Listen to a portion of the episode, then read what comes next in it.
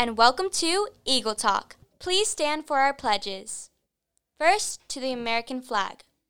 I pledge allegiance to the flag of the United States of America and to the republic for which it stands, one nation, under God, indivisible, with liberty and justice for all. Now to the Christian flag. I pledge allegiance to the Christian flag and to the Savior for whose kingdom it stands. One Savior, crucified, risen, and coming again with life and liberty to all who believe.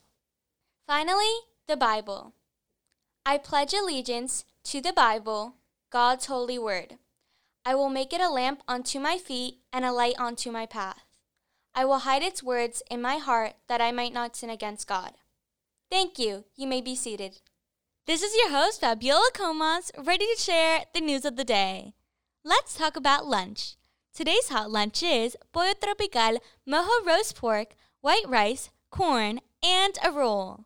Before today's segment, I wanted to let you all know that this week is Poetry Week. Here's today's poem. This poem is called Monkey Business by Karma Wilson from the book Outside the Box. You laugh at the monkeys in the zoo, but the monkeys laugh right back at you. Why you giggle, point, and stare? To them, you're a monkey without much hair. So there. And now for today's Soul Food segment. Today's reading comes from the Bible. James 1, verse 6 says, But when you ask, you must believe and not doubt, because the one who doubts is like a wave of the sea, blown and tossed by the wind.